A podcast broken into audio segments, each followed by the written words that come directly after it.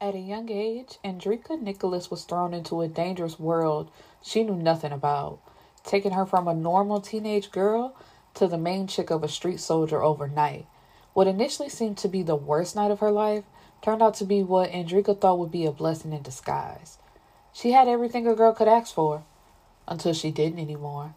What she soon realized was that everything she thought she knew was so far from the truth that she'd never be able to trust again, nor would she make the same mistakes in the future. Enter Crucial, the smooth yet direct and slightly brash gangbanger who carries himself like a suave, debonair mafia boss. He runs the streets with an iron fist, showing the utmost disrespect to anyone who attempts to cross him or his gang. Always wanting to get what he wants and being no stranger to hard work. When Crucial spots the beautiful Andrika, he's willing to go above and beyond to make her his, regardless of her connection to his enemies and being a taken woman. What begins as a forbidden flirtation soon becomes something that neither can get enough of, causing the two to throw caution to the wind. Will this disallowed love be able to prosper, or will the streets interfere before it can really start? In this love story filled with betrayal and lies, Andrika and Crucial will have to decide if the deadly consequences of their union is even worth it. I am your host slash cousin, Erica the Bibliophile, and let's get right into this crazy story. So Andrika is woken up at two o'clock by her mother Jada telling her, I need you to get up and do something for me. Now, let's pull over already. Please don't wake me up at two o'clock. To, like, I'm so glad my parents never did that. Because what did you, at two o'clock, tell me you need me to do something? What? But anyway, her mom is a dope fiend who is under the delusion that nobody knows that she does drugs. So Andrika gets up and follows her mom to the living room where there's a large in stature and weight man waiting. So Jada turns to the man like, here she is. And, you know, like they're having a conversation back and forth. And when Andrika realizes what her mother is doing, she becomes pissed off and tells the man, Look, I don't know what she told you, but whatever she promised you, you're not getting it from me. And so Jada tells her to stop being selfish and to just go with the man. And selfish is the last thing that Andrika is.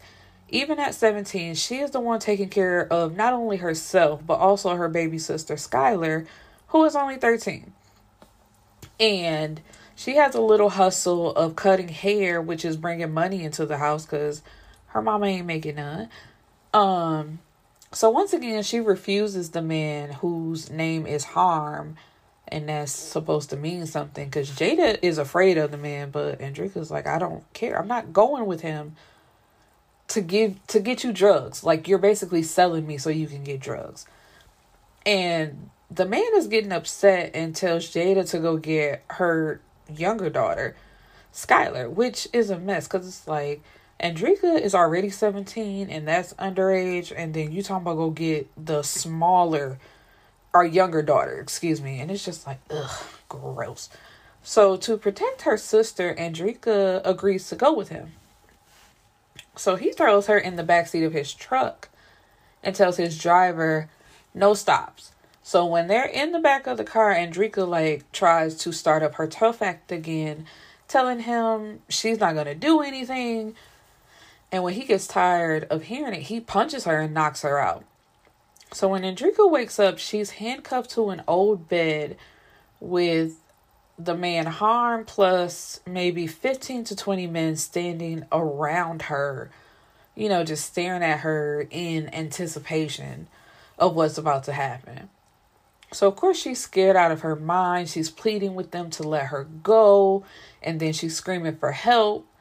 And when she starts screaming for help, a young girl sticks her head in the room saying, you know, like, what's going on? And when Harm tells her to get out and she realizes what is happening, instead of helping Andrika, the girl just tries to get one of the guys by the name of OD to come out of the room. She's like, "Come on, you don't need to be a part of this." But he like blows her off.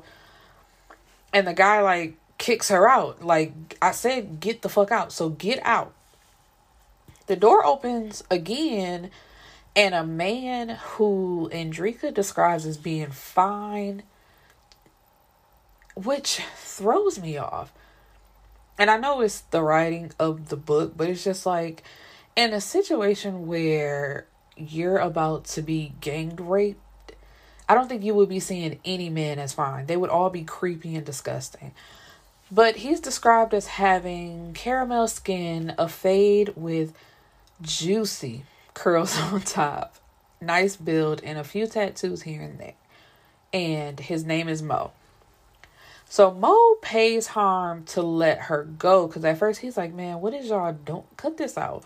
And Harm was like, "Nah, she owe me some money, and so after me, I'm gonna decide who can get at her next."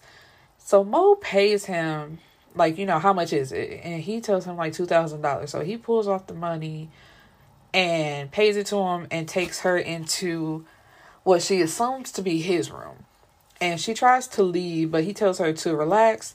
It's late and she's in Los Castillo, which is a really bad gang area in LA. Specifically the Yobs or Yobs. I'm gonna say Yobs, who Mo is a member of. So it's just like, girl, you're not going nowhere. Or if you're trying to go out by yourself, what I just paid to get you out of might happen anyway, or worse. So Mo is 20 and Andrika is 17. So after that night of him rescuing her, the two become really close. Spending a lot of time together, which I'm like, how much time can you spend together after a week? Which is how long Andrika has been home after that night.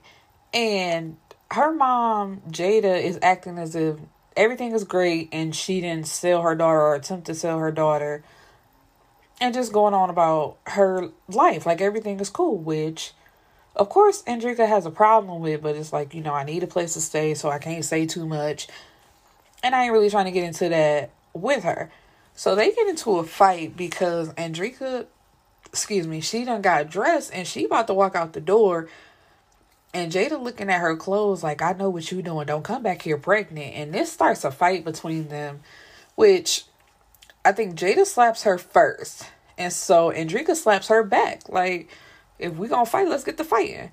And Jada puts her out and tells her don't come back. So when Mo picks her up, he tells her that he likes her, but she needs to change her look. Basically saying she looks too young and it's like, motherfucker, because she is. Um, but he tells her, you know, we're gonna get your hair done, and you gotta, you need to look like my lady.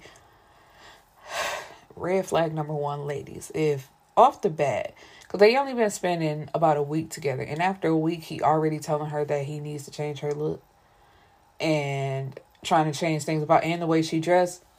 Stop, skirt, bye, not doing it.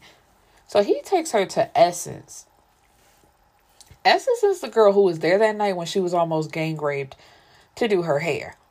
And OD, who is one of the guys that was in there that appears to be Essence's boyfriend, comes out the room. You know, he's staring at Andrika and sticks out his hand like to shake her hand and calling her beautiful. And of course, Andrika is uncomfortable being in the room with the two of them. And you can see that Essence is jealous. And it's just like, why am I hanging around motherfuckers who was about to let me get raped and not do anything? Like, one of the people who was gonna rape me is staring in my face right now, trying to shake my hand like I'm supposed to be cool with this. It blew my mind. I'm just like, there's no way I wouldn't have been hanging out with Mo. And as soon as he brought me into that apartment with Essence, I'm like, so you got me fucked up. I don't care how good she can do hair. I'm not staying here. Like she was just gonna let that shit happen, and then when they have a conversation about it, because Andrika asked her, like, you know, do you do that a lot? Just leave women to get raped, and she's like, you know, what can I do to alleviate the situation? And it's like growing up in hood culture and being a part of, you know, all that type of stuff. It's it's complicated, but still, it's like we're not finna be buddy buddy.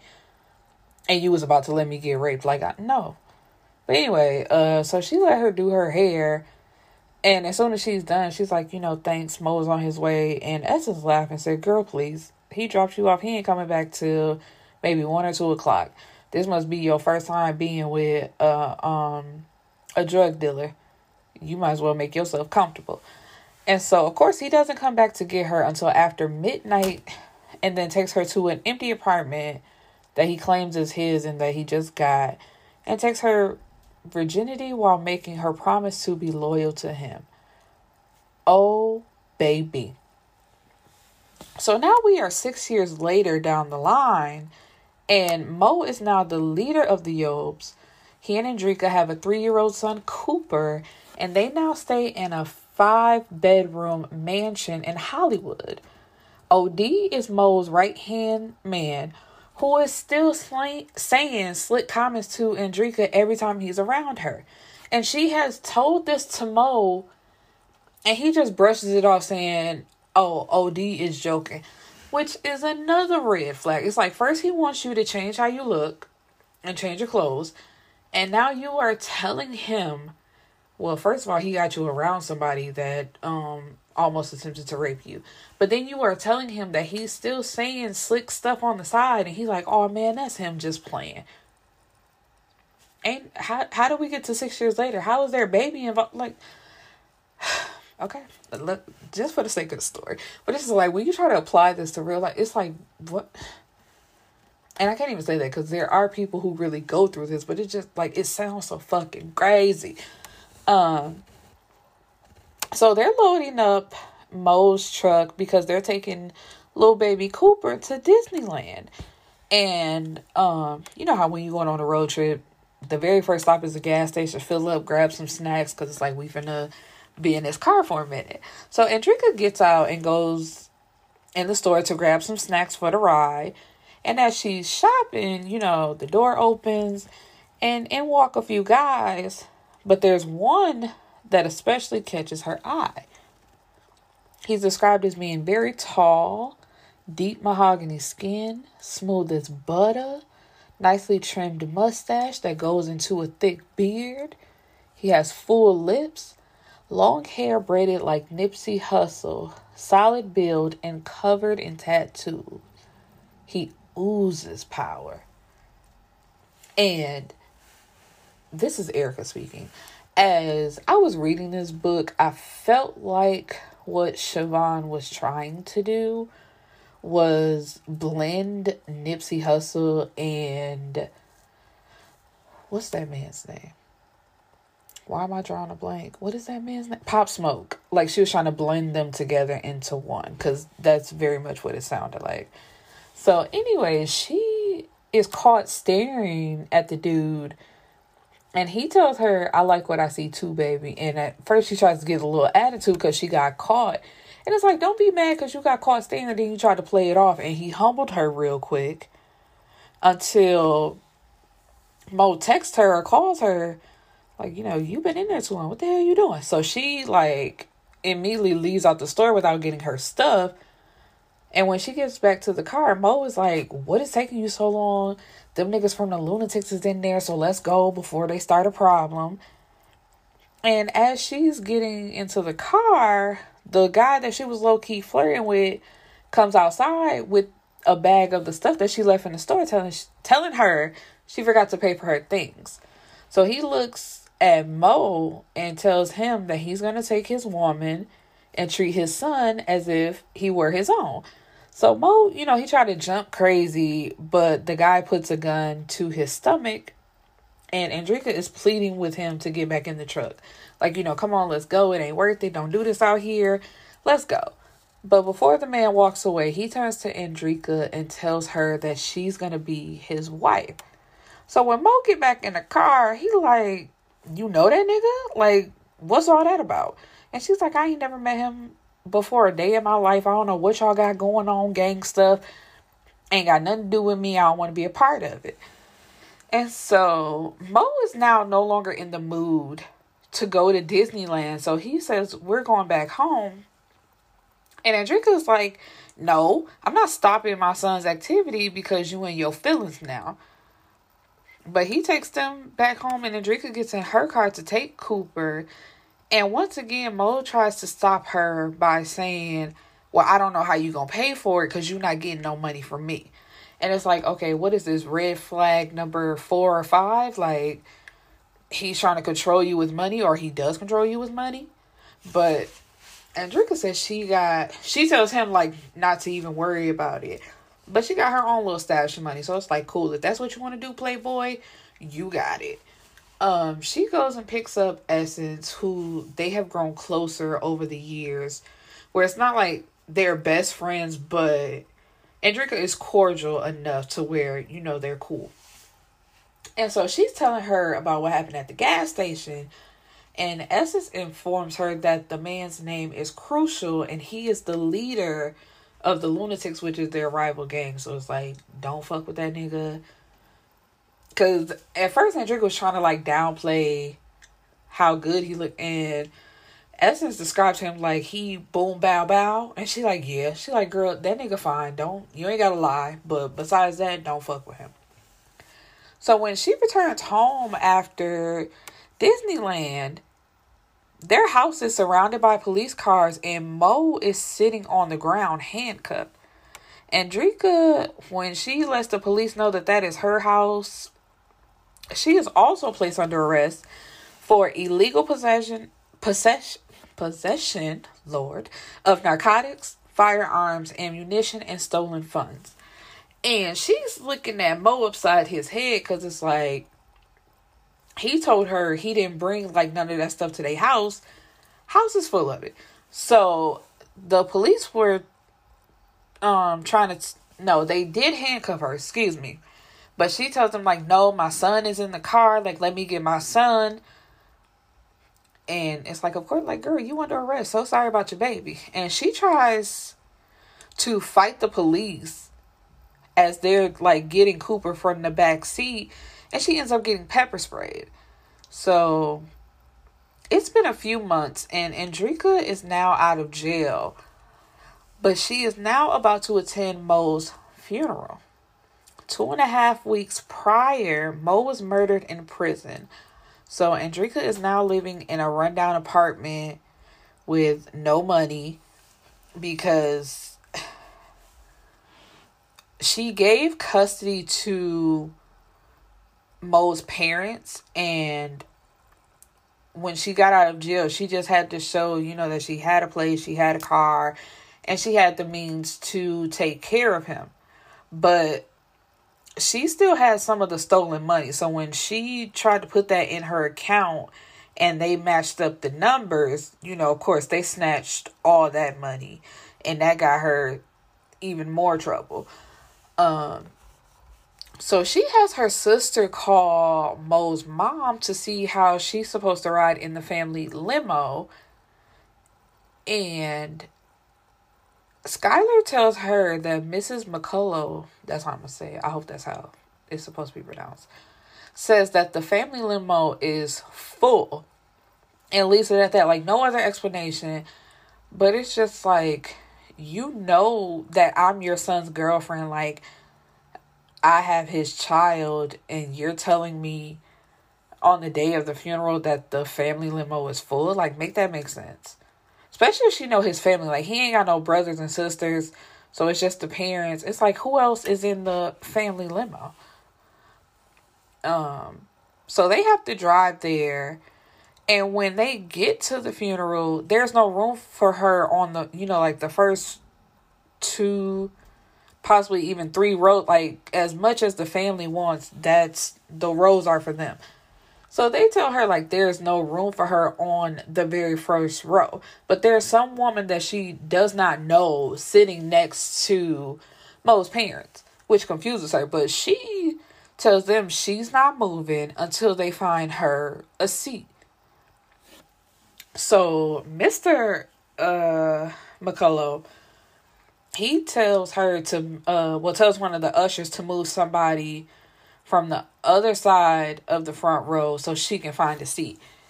And so she's still looking at this woman that she's never seen before who is sitting on the front row who is really torn up about Mo being dead. And so at the repass, Mrs. McCullough and the woman whose name is Cece like pull her into a room and inform her that Cece is actually Mo's wife and they have been together for tw- 12 years, married for 5, meaning they got married a year into his relationship with Andrika. And she turns to Mrs. McCullough and says, If this is true, because she would not believe it at first, why the hell did you and your family welcome me and pretend like I was his only one? And just this right here. I'm loyal to Mariah and no one else. That's what the mom said. So let's learn about relationships because I was just going to say ladies, but it's on both sides of the family. Quit thinking that your partner's family is also your family. They will know that this person is married, got about four different side chicks, 12 outside babies, and still look in your face and call you daughter, sis, niece, and act like they don't know a motherfucking thing. Quit trusting these people. You can be friendly and acknowledge them, but quit thinking that your significant or who you believe to be your significant other's family is your family because they are not. Trifling. And so after a few more heated words are exchanged, Andrika punches Cece and slap his slap, his slaps Mrs. McCullough because it's just like, so both of y'all finna play in my motherfucking face. And it's like, bitch, you knew about me and you still married the nigga.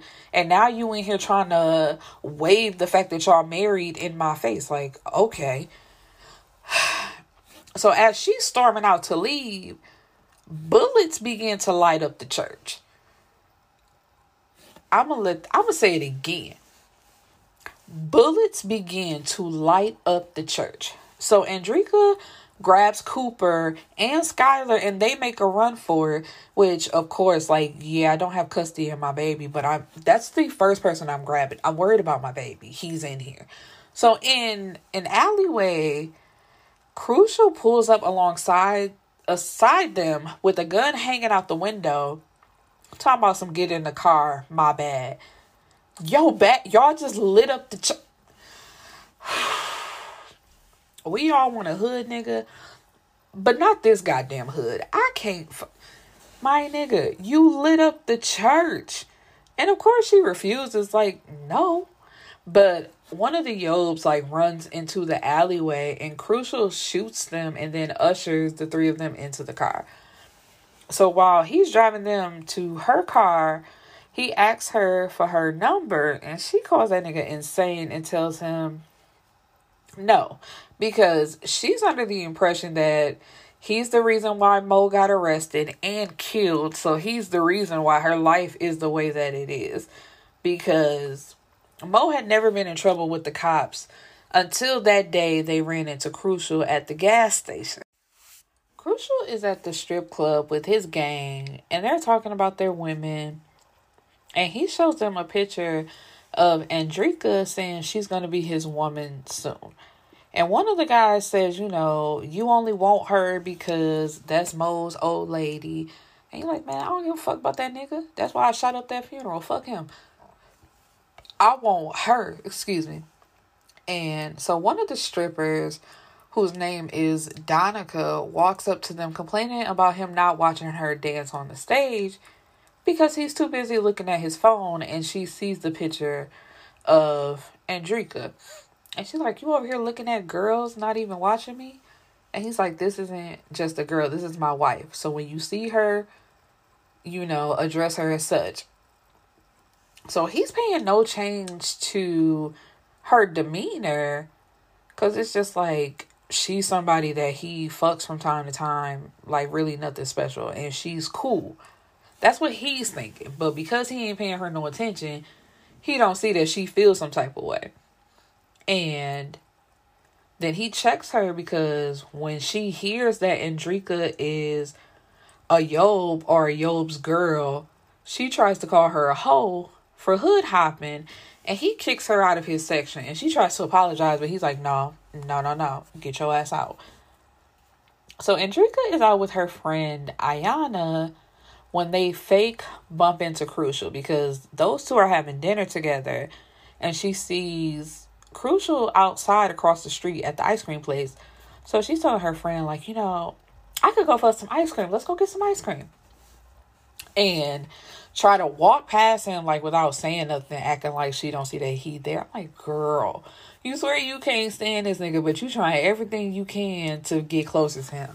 So he tries to get Andrika to ride with him, even though she sees him there with a woman and three children who she's thinking could possibly be his. So she's like, No, ain't you with your girl and these kids? Are your kids? He tells her, I can have somebody come pick her and them little motherfuckers up. So what's up? And she says no and tries to walk past, but he pulls her in for a hug and telling her in 48 hours they are going on a date. So Andrika works in Essence. Essence that is a tongue twister. She got a hair salon. She work in her hair salon, and now that OD is now the leader of the Yobes, Essence is essentially the first lady or quote unquote queen. So you know, Essence is feeling herself now. Like she been a part of the gang, but now that her quote unquote man, because it don't even really seem like they official. Essence just really love this nigga, and he just like cool, whatever.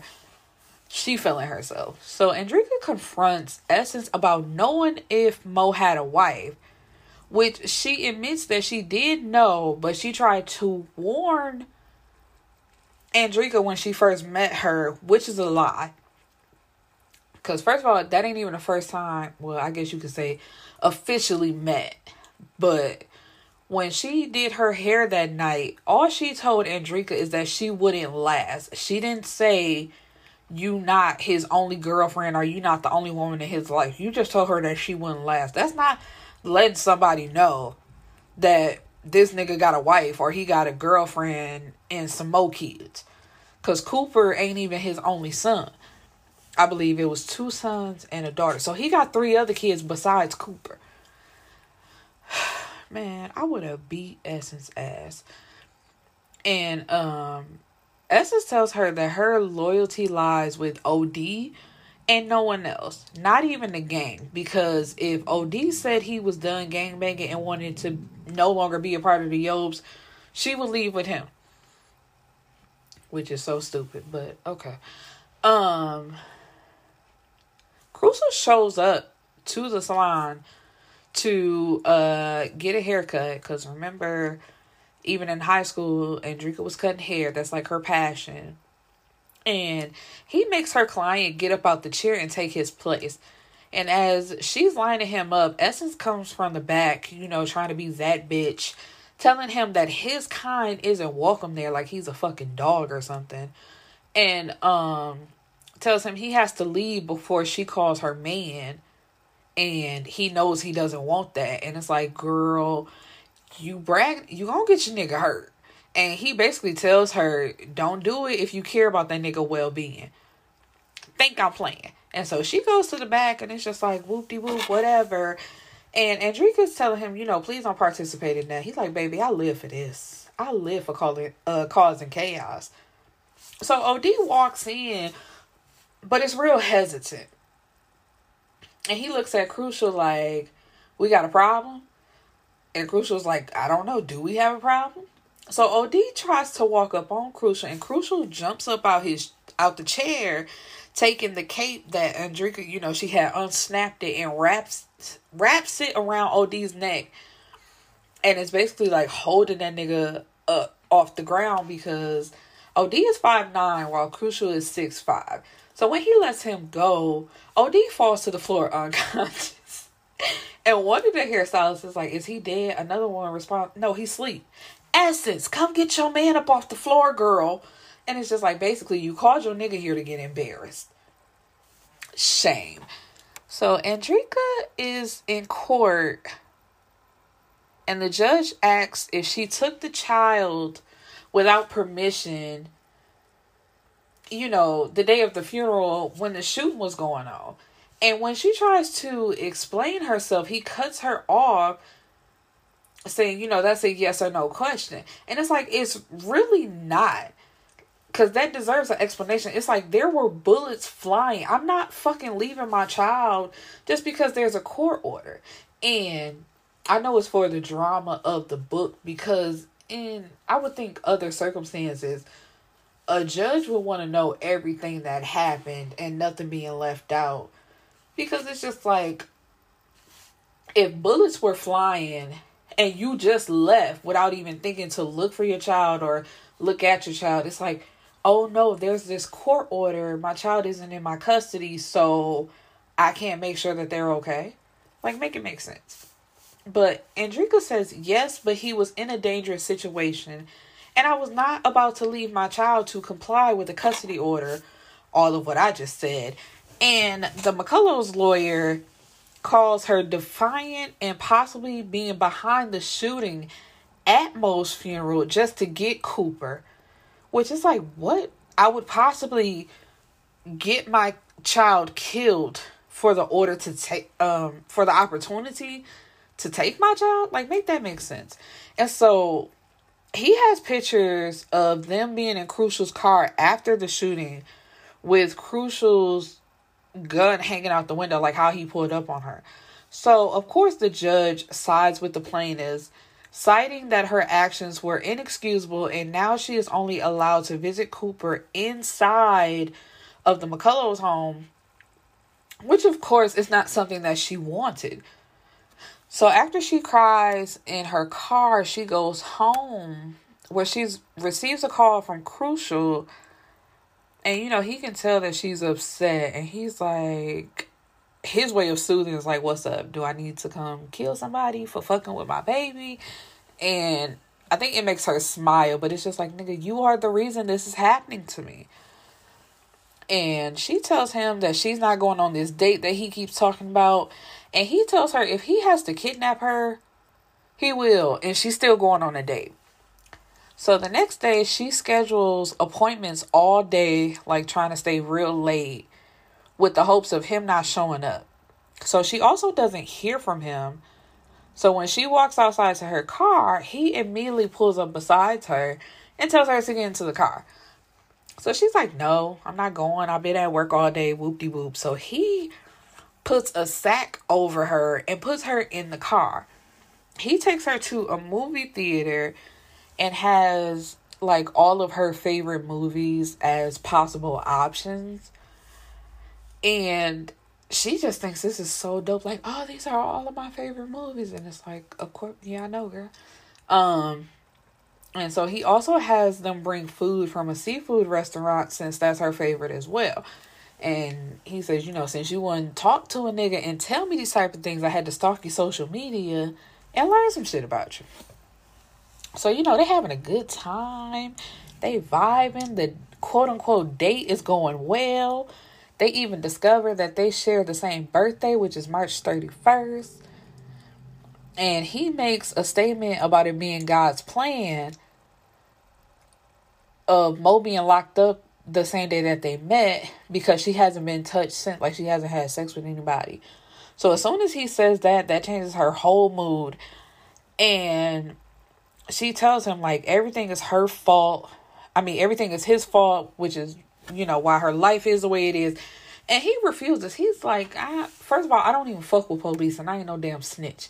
So don't blame that on me and don't blame that on my gang your nigga just happened to get caught and he shouldn't have the shit where he lay his head. That's his fault. But don't blame that on me because I ain't fucking do it. So of course she's upset now and she demands that he takes her home. But he taunts her until she takes out her stun gun and like uses it uses it on him, which doesn't hold him down for long. But she grabs his keys and steals his car. She's she goes back to the salon to get her car leaving his car there, and she goes home. So when she wakes up, Crucial is standing there with a gun in her face, like, give me one good reason why I shouldn't pull on this bitch right now. And at first, she tries to say, like, somebody will hear. He's like, girl, I don't give a fuck. I done killed people before. Next. And then she tries to say, oh, my sister's coming. Like, I can't shoot your sister, too. Like, come on. you Your time's almost up. I'm getting ready to pull. And she apologizes. So then he tells her to get up and get dressed. And when she steps into her kitchen, she sees that he cooked breakfast for her, which is so crazy because he was described as being really mad. So it's just like, tell me why I shouldn't kill your ass right now. All along, this nigga had breakfast waiting in the kitchen. Like, Crucial is crazy. So they sit and chill all day together until nighttime. When he's getting ready to go, he tells her to pack a bag. So when they get outside, she sees that his truck is there, but doesn't see her own, which surprises her because she still had the key and she didn't tell him where his car was. And so he tells her, you know, damn, your truck like being broken down into pieces. And she gets upset saying that she needs it and she lets it slip about having to need her car to go see her son. But he tells her, you know, oh, but, uh, you know, oh, well. But when they get to his house, her truck is actually in his garage. When she looks at him like, why would you do that? And it's like, girl, come on now. Don't act like you can do it to him, but he can't do it to you. So he takes her to his real house, which of course every drug dealer has. They have the apartment that they keep where everybody think their stuff is, and then they have their real house way out where can't nobody find it. Um, so they both go take a shower in separate bedrooms. Then they lay up together talking, and while they're talking, Donica calls, but Crucial doesn't answer. But Andrika tells him like, you know, you can answer that if you want. So he like, man, uh, no. So they end up having sex. And a few days later, Crucial shows up to Donica's house because she just been blowing his phone up, calling back to back to back to back to back. So he's like, you know, what? What do you want? It could have been an emergency. And he was like, well, you should have called somebody that, you know, could help you. Like, I'm not the nigga to call for that. And it's basically like, this ain't nothing but a sexual thing, not even a relationship, because it's just like, in his eyes, he says he maybe sees her twice a month. It's like they don't lay up, they don't talk. It ain't none of that to where he feels like she should have any feelings. But on her side, of course, she feels like it's something different in that she's basically his main bitch. And so she tells him that people are starting to talk about him being with Andrika. Andrika. Andrika. And he's looking at her because he don't believe it. Like he knows eventually it's gonna be a problem because they're from rival gangs, but he really don't care about that. Um so he tells her, you know, come on, get dressed, let's go. And she's like, What? And he knows she lying, but you know, he's riding it out like, come on, you finna point out the people that was talking. And of course, he basically says it at the same time. You don't remember. I don't remember, but yeah, of course you don't. Um, and he tells her, you know, stop playing with me. First of all, I don't give a fuck, but don't be blowing me up for this bullshit. And so one of her sons comes out and asks him like if he wants him to paint his it was a very homophobic moment that really could have not been a part of the book. But it's like what's a hood story if niggas aren't homophobic and calling everything gay and being really rude? So Andrika gets a notification that Donica is now following her on IG, which of course pipes her interest because you told me that she was just a homegirl. Why is your homegirl following me and trying to be all up in my business? Especially when she was like giving me the side eye when I saw y'all together. So speaking of crucial, she feels away because after they hung out that night at his house and had sex, she hasn't heard from him she goes to see Cooper, which of course he is so happy to see his mommy. He wants to leave with her, but she has to tell him that he can't. And he's like, Why? I won't be bad, which broke my heart because it's just like, how this is the type of stuff that is hard to explain to a child. Like, you know that this is your mother and you can't go with her, like, you have to live in separate houses that's hard to explain to a child. Not why two parents could possibly be of the same sex or you know like us that's not hard to explain i digress um so they play together she cooks for him and she has to swallow her pride because she has to ask emily which is most i'm gonna start calling her by their first name she has to ask Emily if she could take him out for ice cream, which of course she has to be a bitch and say no. But um so once again, Andrika has to tell him that they can't do something. And when Cooper starts crying, I thought you weren't a baby. Big boys don't cry. And it's like, then you got niggas that don't want to communicate with you. And you wonder why. He is three years old why are you trying to shut down his emotions already? But anyway, while at work, she's standing outside, talk to a few of her coworkers, and she sees Crucial across the street talking to two women. So she tries to play it off, you know, like it is what it is, but really on the inside, she hot as fish grease. So she attempts to go back in, and he calls out to her, and she try to keep walking. He like, make me cut up in these streets if you want to. So they meet in the middle of the street and when he tries to touch her she backs away and then gets upset when he turns around to walk away. And she says just like i thought as soon as you got some you started acting funny. So he's real quick to check her and say no ma'am that was actually you miss girl.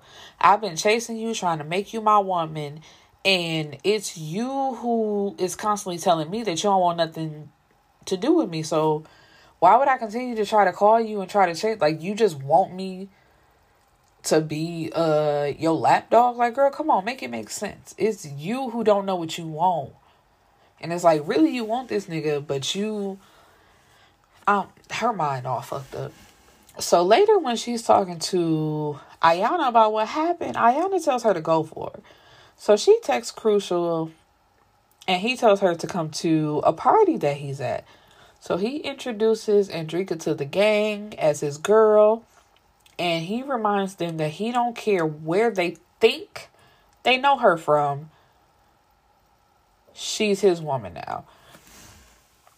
So while she goes to the restroom at the party, she receives an email from Mr. McCullough telling her whatever she did earlier at her visit, don't do it again and stop associating with known criminals because Emily sees everything, which she should already know because it's like at that last custody hearing, they got pictures of you with this man, which makes no sense because that means they had to be following you prior and already watching what you're doing. Because otherwise, like, why would they know to just be taking pictures of you to have on deck? To show, you know, to the judge. So she should have known she was already being followed. So as she leaves the bathroom, some guy steps on Crucial's shoes, which of course Crucial got to show out, and this upsets her. And they have another argument about how reckless he is. Because it's like, I'm out here trying to get my son back, and every little thing you got to blow up over. So it's like, ah, I ain't got time to deal with this. And so when Andrika comes to work one day, Essence approaches her about dealing with Crucial. And Andrika tells her to mind her business. Like, you know, that's none of your business. I'm not, it don't interfere with my work or nothing like that. And Essence also tries to apologize about not telling her about Sissy, but you know, too little too late. And she really don't care at this point because, like, the nigga dead, so what do it really matter?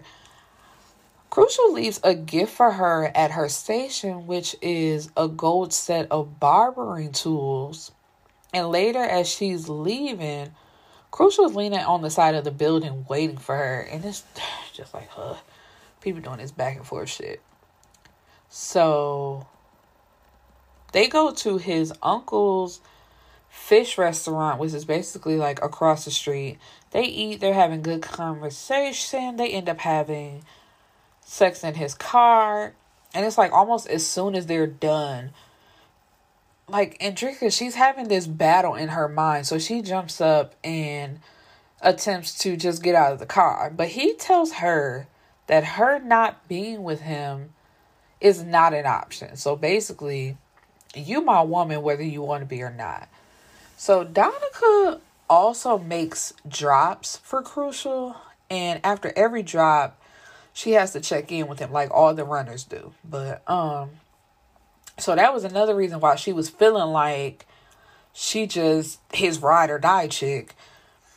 And while he's counting the money, she tries to come on to him and he is basically not paying her no attention. Like, girl, I don't want that shit. No, thank you. And she started talking stuff about her being the only one that he's been fucking. And he just crushes her soul. Because, like, unlike you who like to run your mouth, I was having sex with other people. Everybody just don't like to let it be known like you do. Ouch. And so she's thinking that he killed her boyfriend at one point just to be with her. And so she says, You killed my man for nothing. And he tells her, No, I killed your man because he tried to step to me about fucking you. If he would have just continued to let me fuck you in peace, it wouldn't have been a problem. Um, but you delusional for thinking that I killed him just to be with you. I don't first of all, I'm not with you, so what the fuck is you talking about? So while she's working one night, OD propositions her and she gives him his number, which is like, of course, it's gonna backfire because it's like, girl, you can't go from one side of the gang to the other thinking you gonna make this nigga jealous when OD is nothing for Crucial to be jealous over. So while Crucial is at his uncle's place eating with one of his guys, Essence approaches him offering him sex and gets her feelings hurt. He called her long booty. And then while Crucial is outside smoking, he sees Andrika come out the shop with a man and immediately goes over. He and I don't know if it's just because he's so tall, but this is another person that he has like dangling in the air while he asks, you know, who is this? And he's basically just like a janitor who helps out and grabs stuff that they need. Crucial sends the man across the street to his uncle's spot to buy some food. So he instead can help her with the box and they kiss and Andrika thanks him because he's always there to make her feel better despite how much she has going on in her life. And he tells her he's doing God's will by taking care of his soon to be wife. And while at first she was smiling, her face goes to serious. And he tells her, you know, we're going to talk in a few days. It's going to be all right. So Andrika visits with Cooper and goes over the allowed time. Because, like, you know, while they were playing, she laid in bed with him and, like, put him to sleep. And I think she's only supposed to be there for, like, maybe a hour, maybe even two. And she was there like basically all day. And so Emily tells her, the more you defy me, the harder it's going to be to get your son back. And then she tells Andrika that she's going to send Cooper to live with Sissy for two months under the guise of getting to know his siblings. And Andrika's like, no. And Emily tells her, you know, it's really not up to you. I was just trying to give you common courtesy by letting you know. But Andrika tells her, if you send my son to live with that bitch, you're gonna regret it. And it's just like, of course. You know, we all know that you're doing this out of spite. Because what other reason would you have to send that baby to live with that woman? Them siblings can come over to your house and they can spend time together on mutual grounds. There's no reason to send him. And then, if that's the case, we going back to court because, Your Honor, if they don't want to take care of my son, why can't I have my son back? Why are they sending him to live with this outside person? They're not taking care of him either. And I want my kid. I'm like, go ahead. Please do it. So when she gets home, there's a big package waiting for her and it's a Fisher Price Laugh and Learner set for toddlers. She receives a text from Crucial. He brought it and told her to update him on how Cooper likes it. So, you know, this is touching her a little bit. And then she hears someone drop something else into her mailbox. So when she opens the package, there's pictures of her and Crucial, I think doing a do, uh, Crucial's mugshot, and his arrest history. So she obviously knows that this is from Mo's parents telling her, like, girl, we see you. We know what you're doing. And I'm not understanding why she first of all didn't tell Crucial about this so they can have a conversation about it. So it's like, you know, I'm really feeling you. I would like to see where this goes, but for the sake of me getting my son back, it has to be this because Crucial is crazy. Like he wasn't gonna give up regardless. But I feel like if she just would have told him this is what's going on and I need you to back off a little bit, he would have did it or he would have found a way around it. But her not saying anything and getting upset, it's just like how you mad at this nigga and he really don't even know what's going on with you because you ain't saying nothing. Um, so she's confused as to if they really think that Coop, uh, Crucial is bad for Cooper, and that's why they want her to leave him alone, or if Emily is just trying to control her life which literally makes no sense because like how is she it is so weird. So while at a local store um crucial is like with one of his friends from the gang one of the yobes runs in and shoots crucial. Crucial follows the guy out of the store punches the window out in the car that he's in and pulls the guy out the car pulls off, leaving him by himself, and Crucial stumps the guy out and pistol whips him with his own gun before walking off. He couldn't actually kill him because, you know, people were starting to surround them and record it. So he's like, you know, I can't kill the nigga on camera. I could whoop his ass though. Um so he was actually hit by one of the bullets and gets into his car and drives himself to Cherry, who is their hood doctor. So later that night, he shows up at the club where some of the Yobes are and shoots up into their VIP area. Um, he thinks he got like three of them while everybody is running out, so he's happy. And of course, he makes a clean getaway. It's Thursday, you know, and they're finally having their talk. So first, Andrika gets a visit from Skylar, who is having a hair crisis. She got a weave in her hair and it's irritating her scalp. And she was trying to change her look to attract boys because it's basically Andrika's story all over again of looking like a little girl and wanting to grow up and look more quote unquote womanly. And Andrika tells her baby, please don't try to grow up too fast. And if they don't like you for how you look, like who you are, then don't give them the time of day. So later she hears someone knocking at her door and then the person trying to just come through the door. So she has a knife that she waves, but it's crucial. So he grabs it by the blade and throws it across the room. He tells her that the landlord, quote unquote, gave him a key. So, you know, he was just to come right on in. So he picks her up against the wall and puts her up against the wall kissing on her while they're talking. I'm not trying to come between you and your son. I just want to be with you, take care of you and your son, make you happy. Which, and I think it's, cause I, I'm only laughing because it's just like when I read this, all I could think about is because they started having sex, and it's just like, what happened to his hand? Like because he literally grabbed the knife by the blade and it cut his hand. So it's just like where where's the blood? Why they having sex? They just having bloody sex? And then also i'm laughing at myself because i put in the notes you know just because a nigga thugging don't mean he don't want to see you smile baby. And it's just like it's an old uh lloyd banks song. Anyway um so he asks her, you know, like, why don't you have your son? And she explains everything that's going on. And it's like, you really could have did that in the beginning and y'all would have less problems.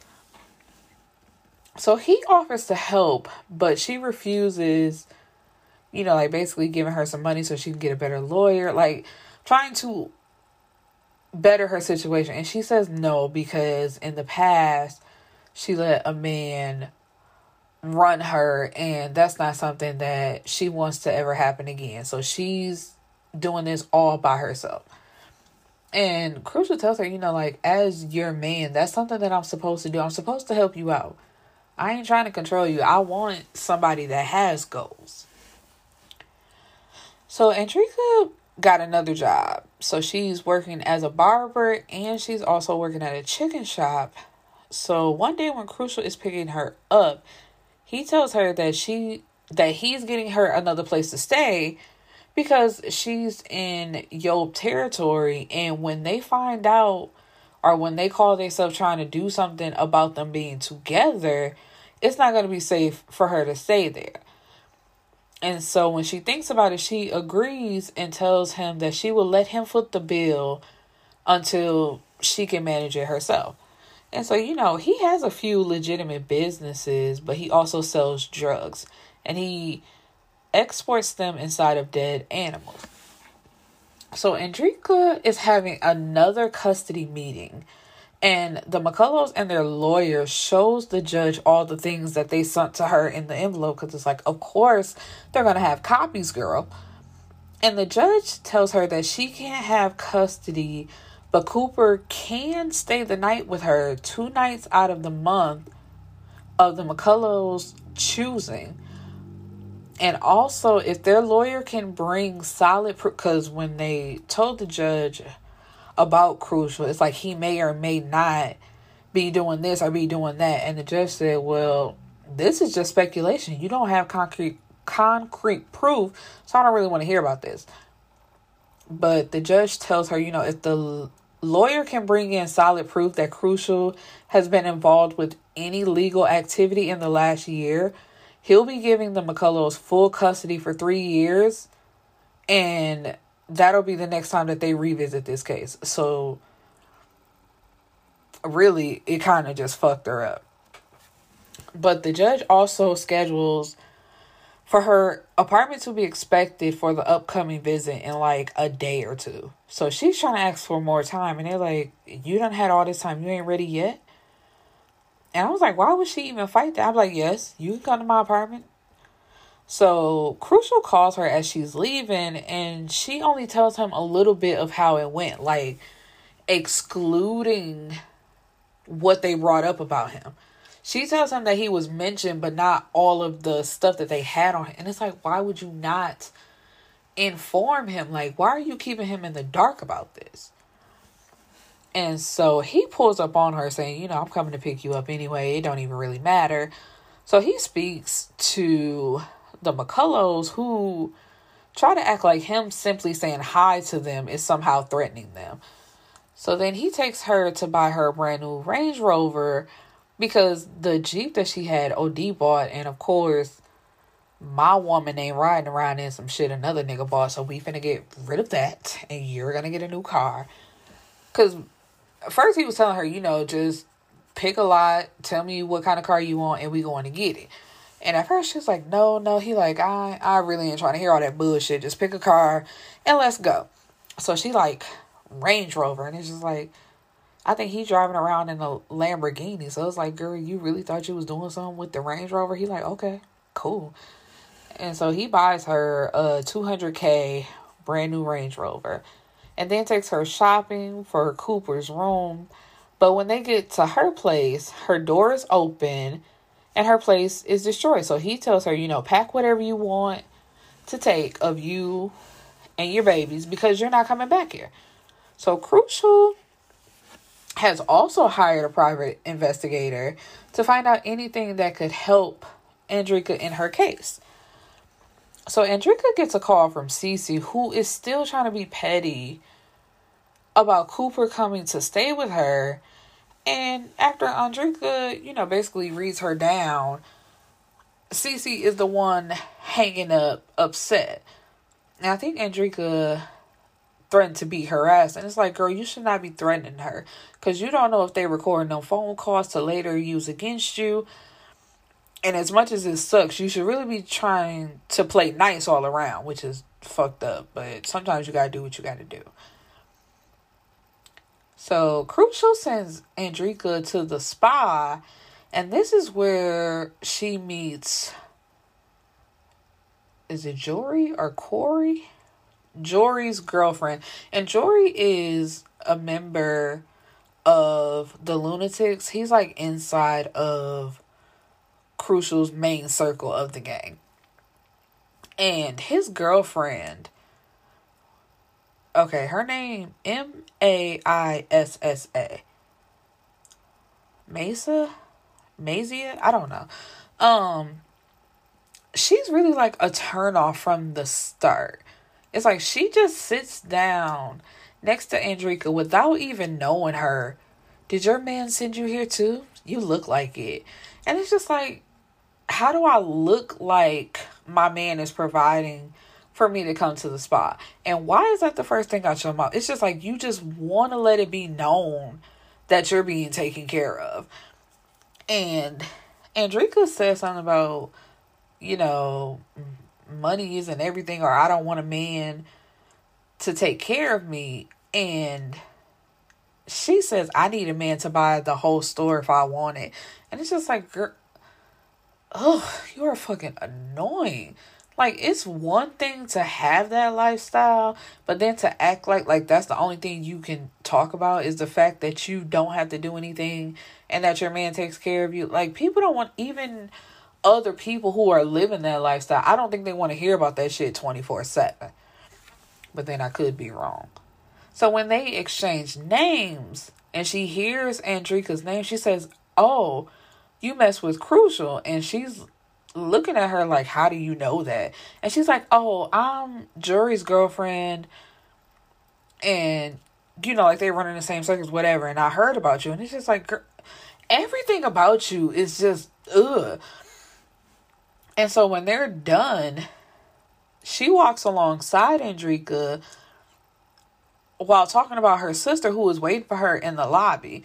And she says, You know, I bet you would never think that we're related. Because while she is dark skinned with a weave and she has had her body done, her sister, was it Tasia? It's like Masia, Tasia, Tasia, or is it what? Mesa, Tasia? I don't know. These damn names. She's light skinned with curly wild hair and a very thin body. And Andrika isn't feeling that because it's like, you know, she just looks like a regular girl. Like she's pretty, she's cool. And while she was even talking about the shoes that her sister, she's like, you know, what kind of shoes are those? And Andrika like, you know, they're chucks. Like I got some. And it's basically like it's working against her. Cause it's like she's thinking that Andrika is one way and Andrika is really like more like your sister. Why you trying to play her? So Crucial takes Andrika to his hood to show her you know, it ain't all bad all the time. But of course, while they're getting something to eat, a shooting happens. And this upsets him because he was trying to prove a point and the exact opposite ended up happening.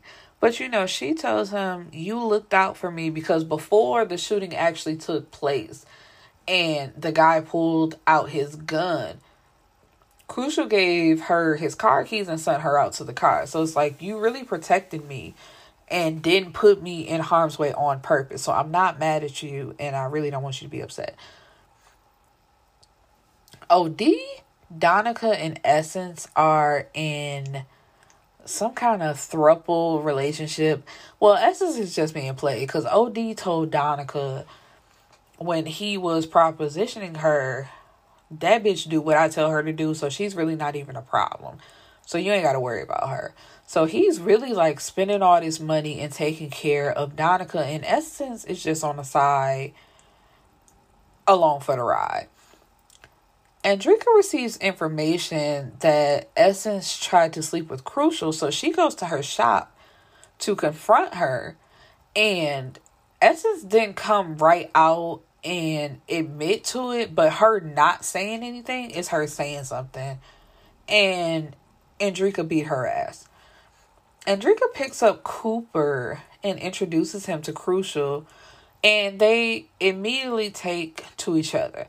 So Crucial's real name is Capri, and when she introduced them, Cooper called him Copy. So that's his name for him, which I thought was so cute.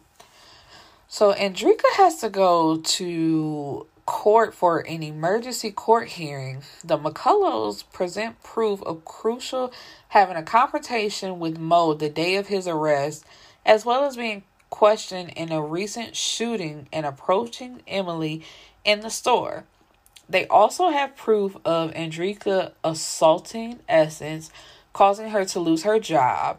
So her overnight visits are revoked and they're back to being in the McCullough's home for three hours. So Crucial finds out in the end, um, because he has like a tech guy to tell him things. He finds out that Mo is not actually dead and is actually alive. Then he gets a call that Bury or Bury, one of his gang members who was driving Andrika around that day because he didn't want her driving by herself because, you know, things are weird. That he's shot and Andrika is missing. So it's just like the one thing that he was trying to avoid actually happened anyway. And it really fucked him up. So the story ends with he's about to set LA on fire to get his woman back. So, what I've decided to do with Shvonne's book is at the end, I will mention the side stories because I really don't care about those. Um, or if I did, I'd want like a completely different book to focus on them. But like the first time I read it, of course, I'm reading everything so I can get all the information. But I have a love of rereading books, but when I do that, I just skip past these parts. But anyway, Ayana, who is Andrika's friend, was in a nine year relationship with a basketball player. But once she tells him that she's pregnant, he gives her an ultimatum of either her being with him or her having the baby and him having nothing to do with it. So she chose the baby. So he moves out, tells her that she can have the house, but basically that's the end of them. So she finds out on social media that he got married to someone else, like an IG model who is also pregnant. So when they have a conversation, he tells her that he met this woman two years ago and they basically connected and he fell in love and felt the same way about this woman in such a short amount of time the way it took him so long to feel about her and so he asked god to send him a sign on who he should be with and that's when they discovered that the woman was pregnant and that's who he wanted to be with. And I'm just like, I'm so confused. Because after nine years, like, why are we not married? Honestly, after two, possibly even three. Like, is this moving forward or not? Just dating for nine years makes no sense. And him being upset about the baby, like when he when she said that she was pregnant because he was trying to have her drink and she was like you know no i can't have that. And he's like you know it ain't nothing wrong with a little drink. We can have drinks. And she's like you know i can't. I'm pregnant. And it's like he basically made it seem like she was trying to trap him. And it's like nigga i've been with you for nine years. What the fuck are you talking about? Anyway um while her and Andrika are out at the mall, another woman approaches her telling her that she messed with him for five years or five years ago and has a three year old son. And one of the things he told her when he told her that he didn't want to take care of a baby with her while also taking a taking care of a baby with his wife is he didn't want a bunch of kids all over the place. It's like, no, you just a trifling ass nigga who got a kid out there already who about to have another one And you didn't want to have some project twins, but you about to have some anyway. So Lolly, which this fucking nickname throws me. Um, he is also like in the inner circle of the lunatics, and he has a girlfriend who he constantly cheated on until she leaves him, and he feels a way about that. It's just like, yeah, but you weren't actually supposed to leave me though. It's like, nigga, what the fuck is you saying? Um, he wants ayana and he begins to chase her well, he was chasing her even while he was still in a relationship with his girlfriend, but she wasn't giving him no type of time. So, like I said, Jory is another inner lunatic, and his girlfriend, Maeza, Meza, I don't know. She's spoiled and she's lazy. She don't want to cook. She don't want to clean. She don't want to go to school to get an education. She really just wants to stay in the house or go on shopping sprees and be a kept woman. And she told him this and he agreed to it. But now he's feeling a way that she is actually living by the words that she's told him. And it's like, nigga, she told you that she didn't want to do shit. You thought it was cute. And like he's the one that paid for her to get her body done. Cause before her body she looked just like the sister that she be talking shit about. In which Tasia, Tasia, however the fuck you say these names, I'm confused about her too, cause it's like you the older sister, but you around here being her maid. Like she picks her up, drops her off. The girlfriend is cheating on him, and basically makes the sister like drive her to these appointments but don't say nothing to him. And so he starts sleeping with the sister. So he's sleeping with both of them at this point, just being trifling. But anyway, that is the end of part one of the King and Queen uh, of the Hood series. I hope you enjoyed, and I hope to see you next week. Peace and blessings.